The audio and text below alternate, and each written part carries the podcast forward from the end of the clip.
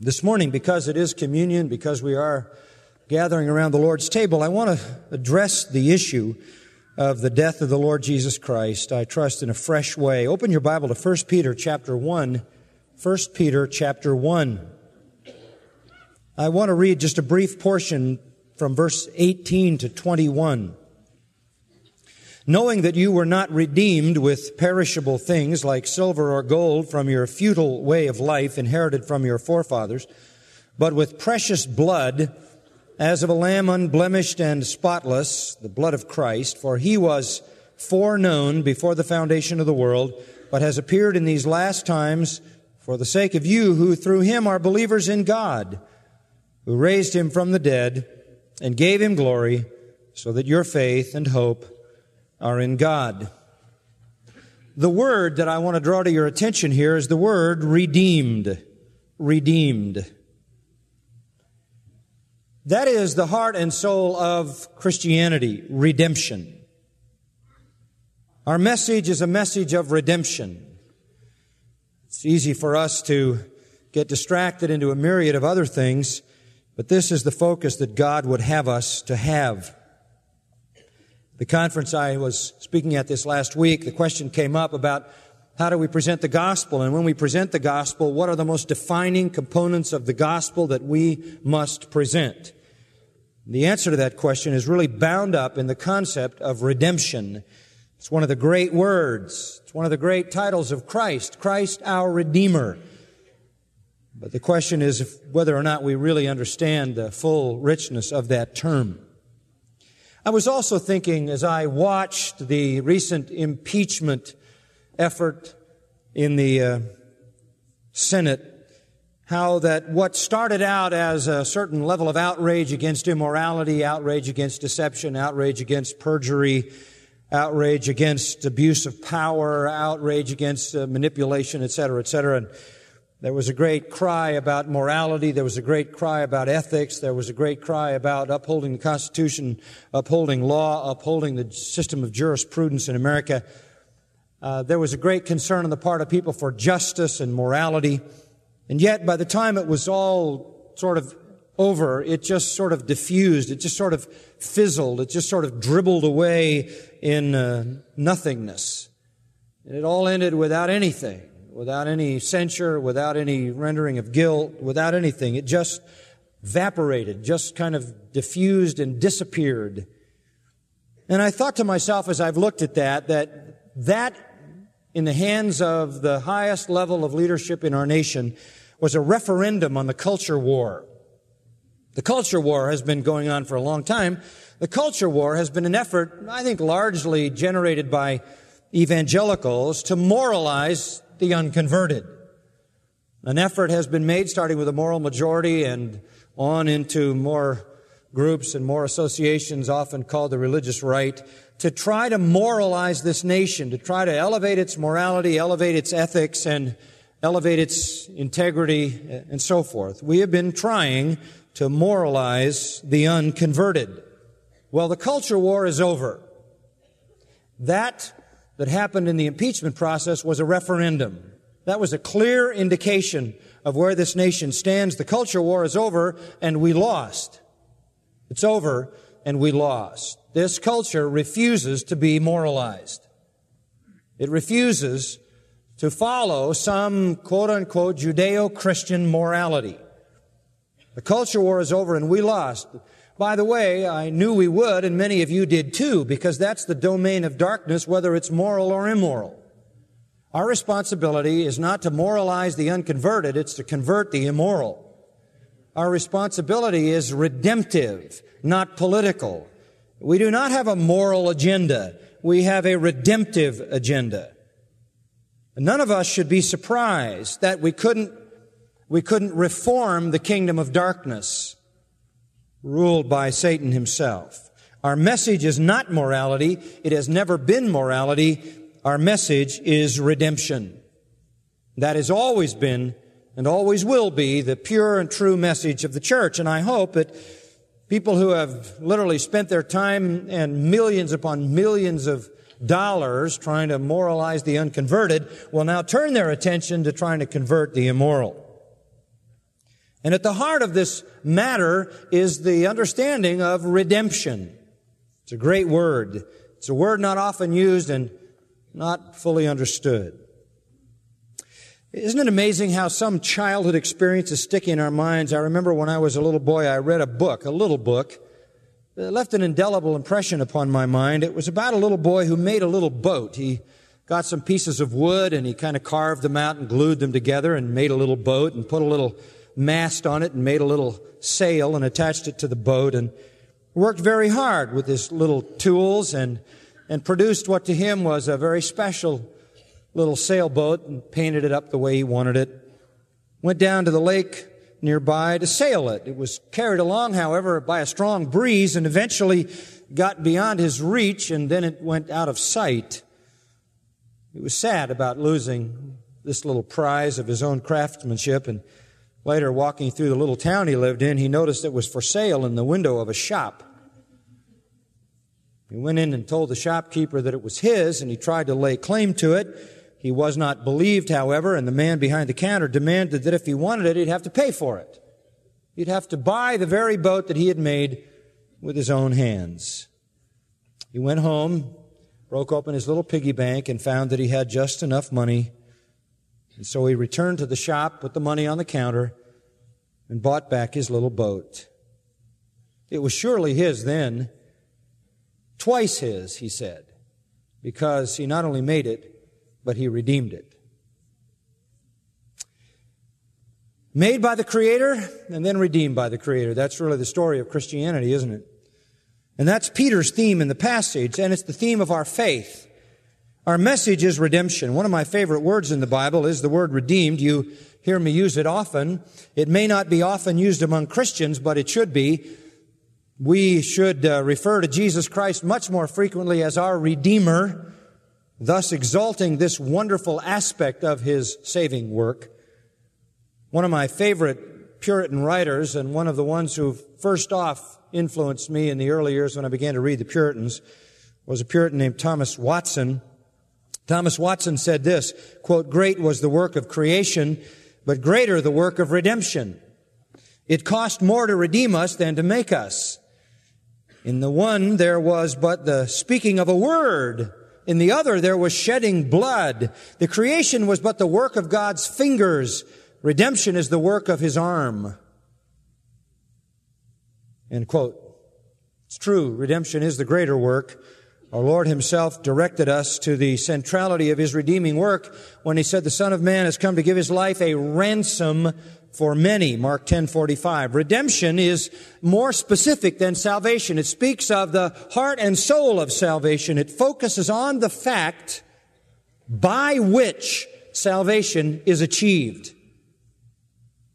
Redemption has to do with the purchase by payment of a price. Redemption then focuses on how God bought us from our bondage to sin. How God paid the price. It views man's condition as a prisoner, a prisoner to hopeless iniquity, and sees God coming to set the prisoner free by paying the full required price. Sin calls for justice. Justice demands a price. The price justice demands is death. Redemption then of the sinner must come through death. The imagery shadowing Peter's words here comes from Exodus chapter 12. Turn back in your Bibles. This is so basic to our understanding of redemption. Exodus chapter 12. We'll just read through the first part of this chapter. Now the Lord said to Moses and Aaron in the land of Egypt, This month shall be the beginning of months for you. It shall be the first month of the year to you. Speak to all the congregation of Israel, saying, On the tenth of this month they are to each one take a lamb for themselves, according to their father's households, a lamb for each household. Now, if the household is too small for a lamb, then he and his neighbor nearest to his house are to take one according to the number of persons in them, according to what each man should eat. You are to divide the lamb. In other words, uh, have a lamb that is consumed by two families if families are too small to consume one full lamb. Your lamb, verse 5, should be an unblemished male a year old. You may take it from the sheep or from the goats. And you shall keep it until the fourteenth day of the same month, and the whole assembly of the congregation of Israel is to kill it at twilight. Verse 7, Moreover, they shall take some of the blood and put it on the two doorposts, that's the sides of the door, and on the lintel, that's the cross piece above the door of the house in which they eat it. They shall eat the flesh that same night, roasted with fire. They shall eat it with unleavened bread and bitter herbs. Do not eat any of it raw or boiled at all with water, but rather roasted with fire, both its head and its legs, along with its entrails. You shall not leave any of it over until morning. Whatever is left until morning you shall burn with fire. Now you shall eat it in this manner, with your loins girded, your sandals on your feet, your staff in your hand. You shall eat it in haste. That is the Lord's Passover. For I will go through the land of Egypt on that night, will strike down all the firstborn of the land of Egypt, both man and beast, and against all the gods of Egypt I will execute judgments. I am the Lord. And the blood shall be a sign for you on the houses where you live. and when I see the blood, I will pass over you, and no plague, that is, no execution of the firstborn, will befall you to destroy you when I strike the land of Egypt. Now this day will be a memorial to you, and you shall celebrate it as a feast to the Lord throughout your generations. You are to celebrate it as a permanent ordinance. Now that describes God initiating the Passover, which as you well know is still celebrated by Jews even today. Let me give a little bit of background around that passage. One of the patriarchs of Israel, Joseph, mentioned of course in Genesis, had been sold into slavery in Egypt by his brothers. You remember that. He then became prime minister of Egypt alongside the Pharaoh, probably Pharaoh Ramses II. During a severe famine in Israel, you remember the family of Jacob, Joseph's father, 70 strong, came to Egypt to survive. There was food in Egypt, but not in Israel. When they came into Egypt, these Jewish people, these Hebrew people, began to dwell there. They were keepers of livestock, so Pharaoh gave them their own section of land. It was called the land of Goshen. They lived there and raised their crops and their herds there, and they began to multiply. In fact, Exodus 1 7 says the children of Israel were fruitful, increased abundantly, multiplied, waxed exceeding mighty, and the land was filled with them. They literally had explosive growth. They reached the proportion of several million people Hebrew people living in the land of Egypt. Their status, however, began to deteriorate as they began to grow. They were seen as a threat. And so eventually, of course, they became slaves. The king, after Pharaoh Ramses II, who knew Joseph, the king who was called the king who knew not Joseph, who didn't have any sense of history and didn't have Joseph to lobby for the Hebrews, became jealous of these Jews in his land, fearing them because they had become so powerful and were so blessed by their God. So he decided to conscript them all as slaves, and he turned them into slaves, forced them into making bricks for his great buildings that he was building. However, this concentrated labor, this forced labor, this slavery made them more resolute, made them stronger, and their numbers continued to increase. Eventually, it was God's time to call them out of Egypt, to take them to the Holy Land and establish them as a nation.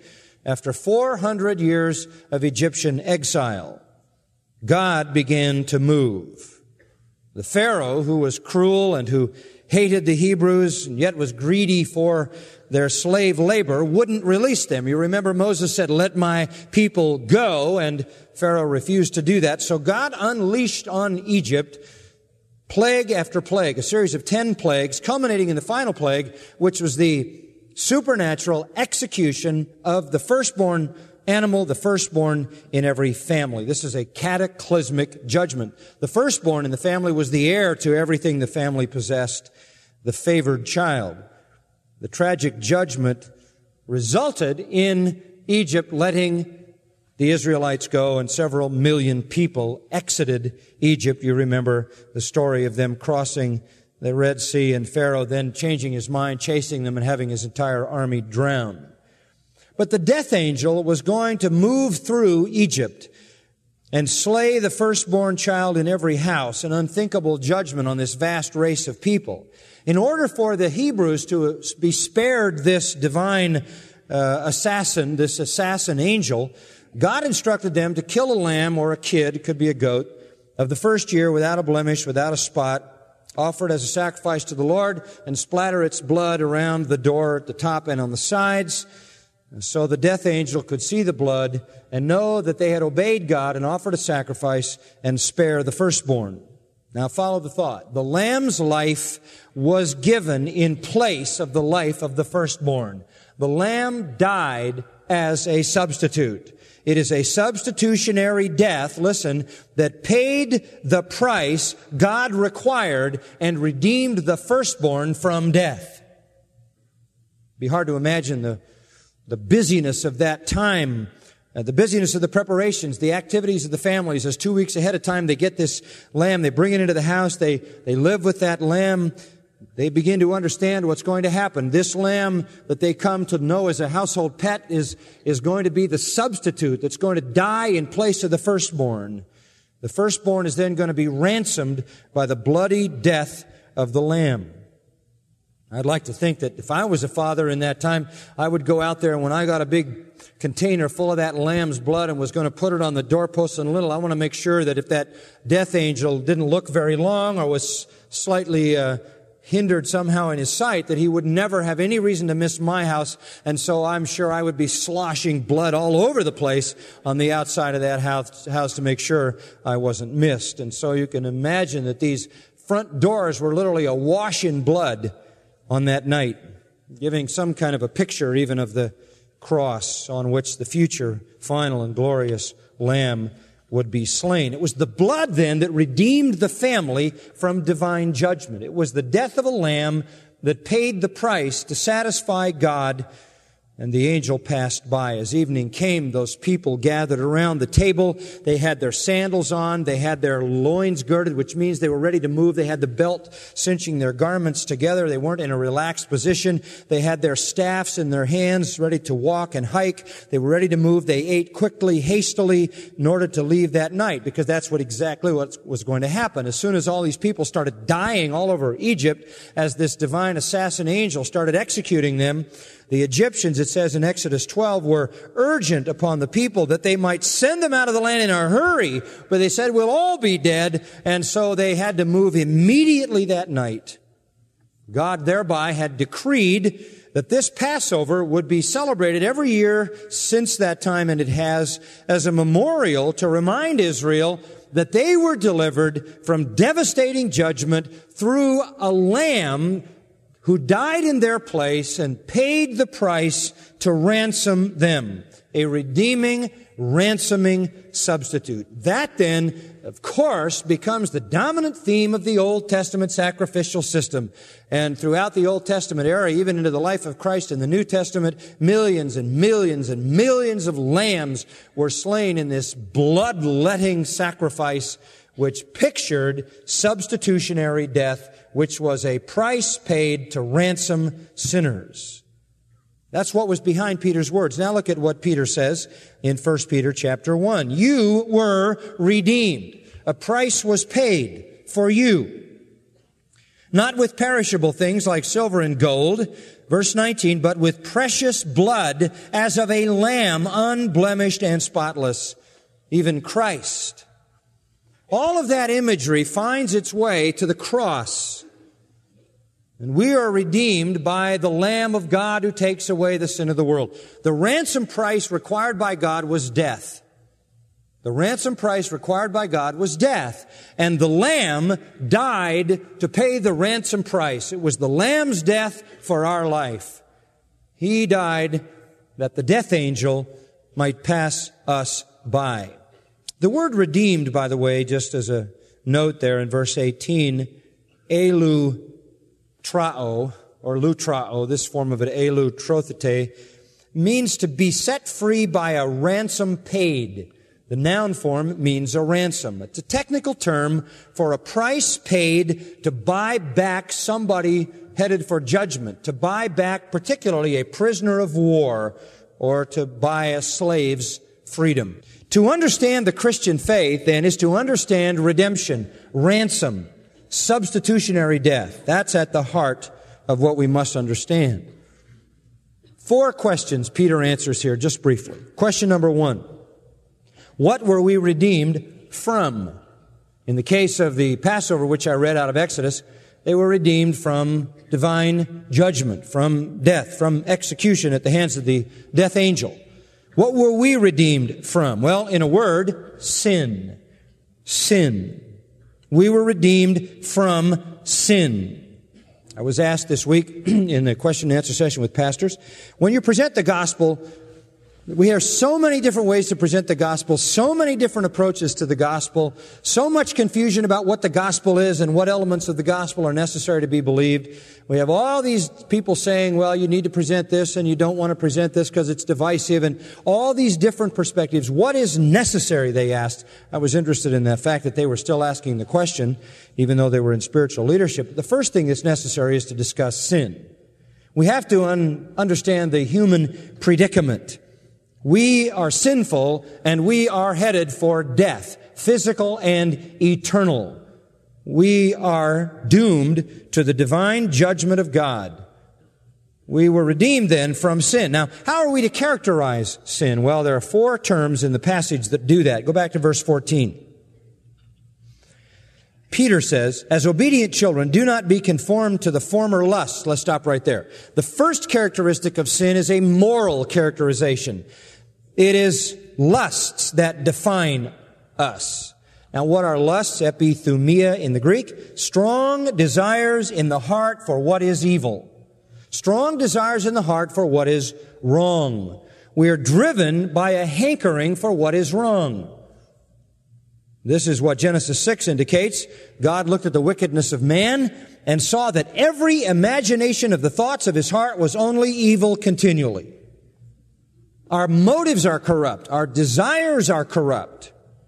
From the depths of our heart, the imaginations of our mind are wicked.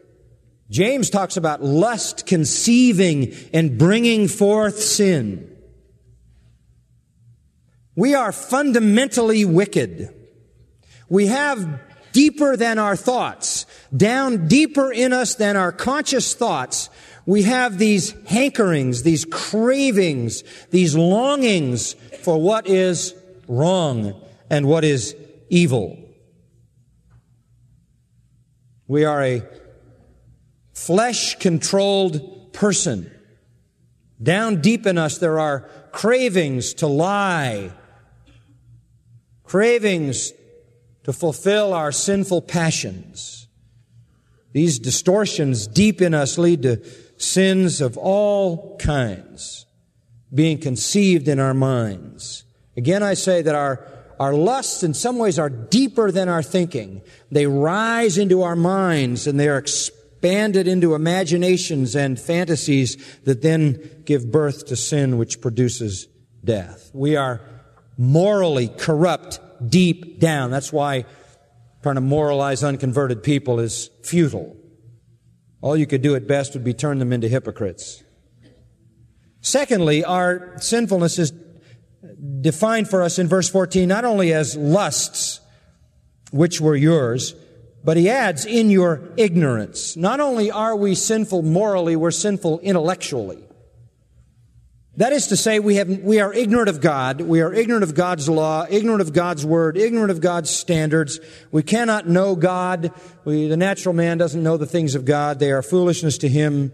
John 17, 25, Jesus said, the world has not known you. We don't know God. We don't understand his truth. We don't therefore have enough information to live as we ought to live. We are characterized in Romans 128 as having a reprobate mind, as being driven by the lust of the flesh, the lust of the eyes, of the pride of life, coming out of those evil hankerings and having no restraining knowledge of God in our minds. We are ignorant. We have no knowledge of God. So we are sinful morally and we are sinful intellectually. Thirdly, he talks about how sin affects us socially. Down in verse 18, he says we were redeemed with, not with perishable things like silver and gold, from your futile way of life. And what does that mean? That means, mataios in the Greek means empty. Better yet, valueless. valueless. We would like to think, I think, that uh, we're making a great contribution to humanity, we're making a great contribution to the world, great contribution to people around us, we have some social um, benefits to lay on the world we influence. The truth of the matter is, we are meaningless. We are powerless. We are pointless. We are valueless. All is, as the writer of Ecclesiastes says, vanity, vanity, vanity, nothingness, nothingness, nothingness. Socially, we make no difference over the long haul. Our life is empty as far as having any value to anyone else, any real, spiritual, permanent, eternal value. So we, in definition from this text, are sinful morally, intellectually, and socially. We could add one more religiously. We are lost even though we're religious. Verse 18 says that we were not redeemed with perishable things from our futile way of life than this inherited from your forefathers. Well, what that simply means is uh, it's just referring to what tradition was passed down to us.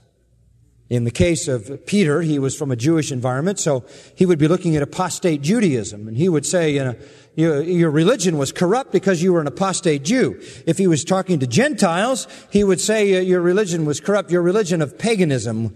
You, you were involved in pagan religion, and that was an evidence of your degenerate sinfulness morally, intellectually, socially, religiously, every way you cut it, we're sinful.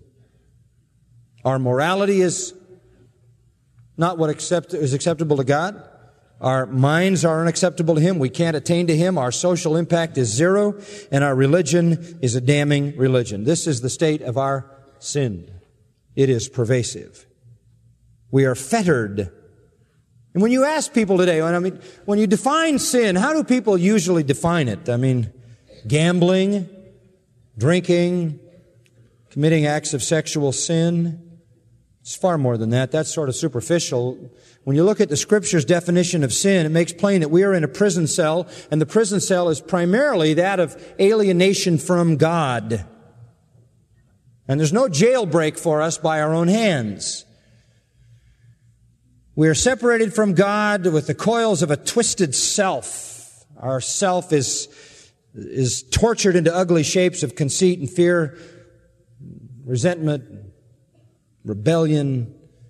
It's a slavery too terrible, too tyrannical for us to ever extract ourselves. And so we are in desperate condition. The punishment for this is damnation. The condition of unredeemed man is so pervasive, it totally engulfs him, and there's absolutely nothing he can do about it and God has promised to judge him for it. He is degraded, he is defiled. Once a companion in the garden of God, he is fit only now to have fellowship with devils, demons. His flesh is filthy, his body is stained and need of cleansing. Its members and faculties are given to unclean thoughts and words and actions.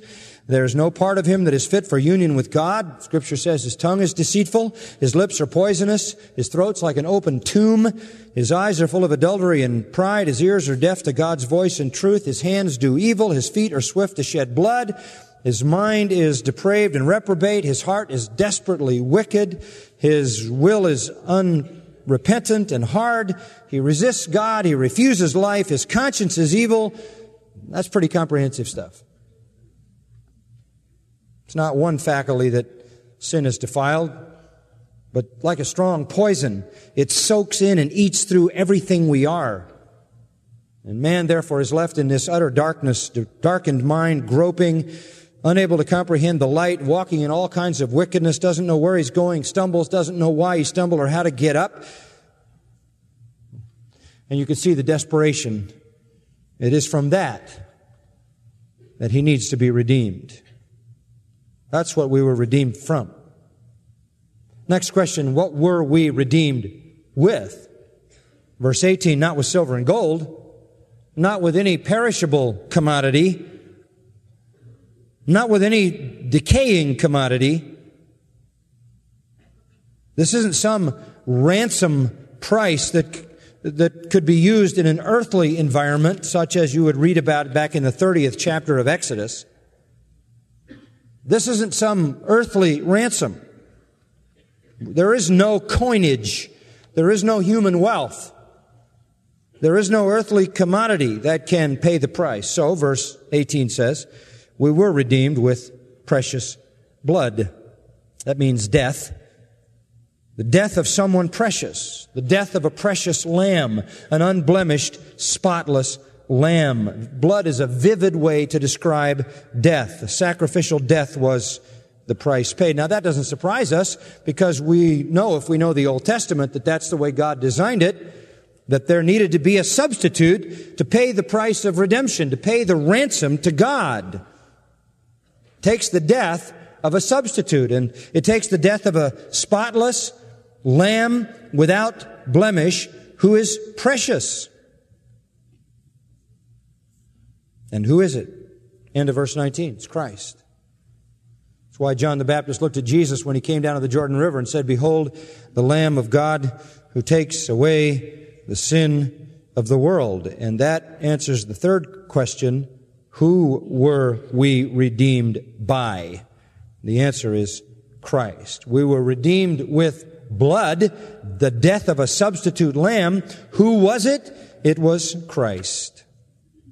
He's the perfect, spotless, unblemished sacrifice for sin. He's the one more precious than any who ever lives, more valuable than any other who ever walked on this earth.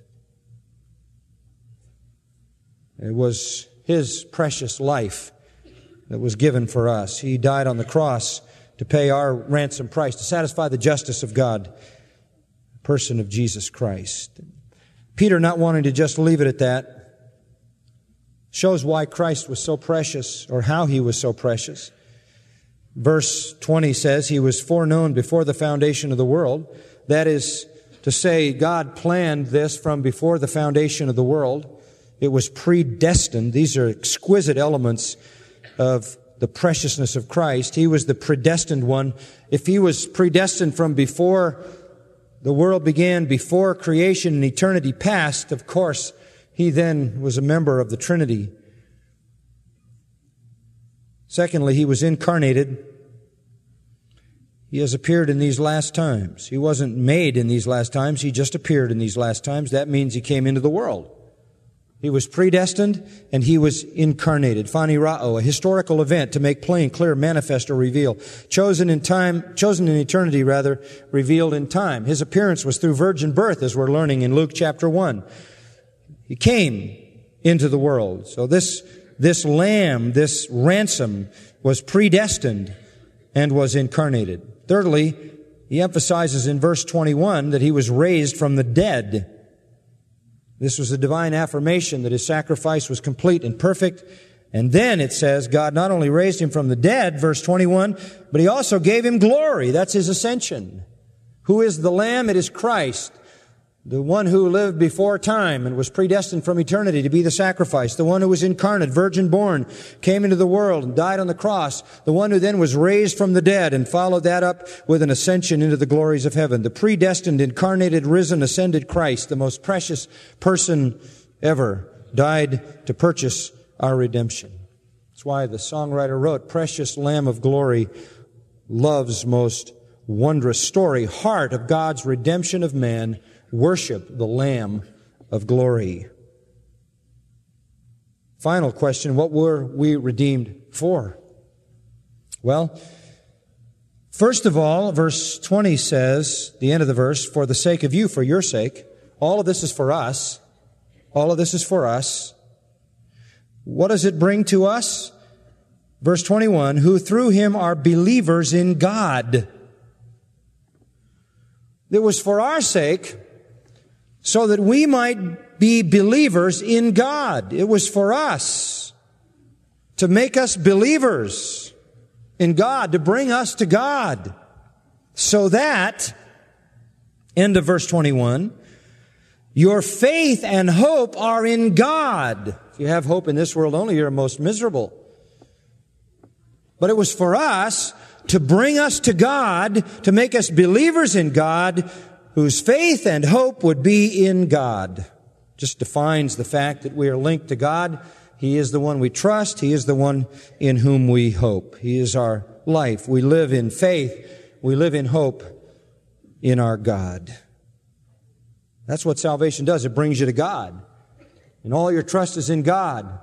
And all your hope is in God, both in time and eternity. This is redemption. This is our message. If you're going to talk about the gospel, let me tell you how to talk about it. Talk about sin, then talk about substitution.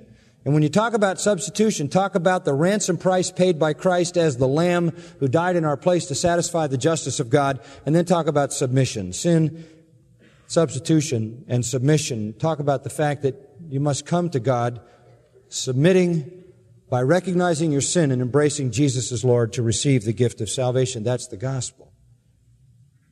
As we come to the Lord's table, what is portrayed here so vividly is this whole matter of redemption.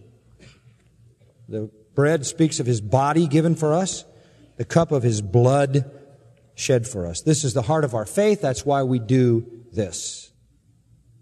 Join me in prayer.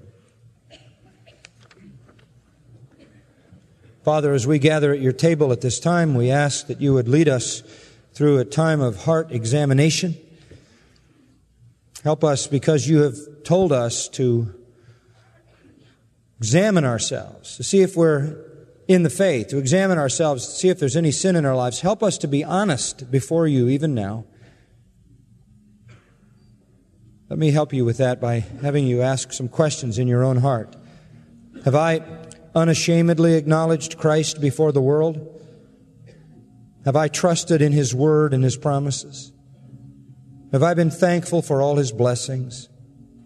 Have I endeavored to serve my God and keep His commandments? Have I worked for my Lord and His church for His honor and glory? Have I been faithful in my prayer life? Faithful in my attendance to worship? Have I dealt with the sins of my heart? Have I tried to make my home holy and been faithful in all my relationships? Have I at all times tried to do unto others what I know Christ would want me to do? Have I been proud, self centered, envious, covetous, selfish, discontent? Have I humbly received counsel and reproof and been willing to acknowledge my sins? Have I been angry? Have I used my Lord's name in vain? Have I been disagreeable, fault finding, vengeful? Have I borne malice or hatred in my heart? Have I ever rejoiced at the misfortune of others? Have I failed to be patient, kind, forgiving? Have I faithfully given my substance to the Lord? Have I cheated, lied, been wasteful, impure in thought, word, or deed? Have I acted dishonorably in any way? Am I sorry for those sins? Do I long to be more like Christ? Have I been faithful in praying for the lost, studying the Word? So the list would go. Lord, you know that we've fallen short in these areas. Cleanse us, set us on our feet. Make us more like your Son.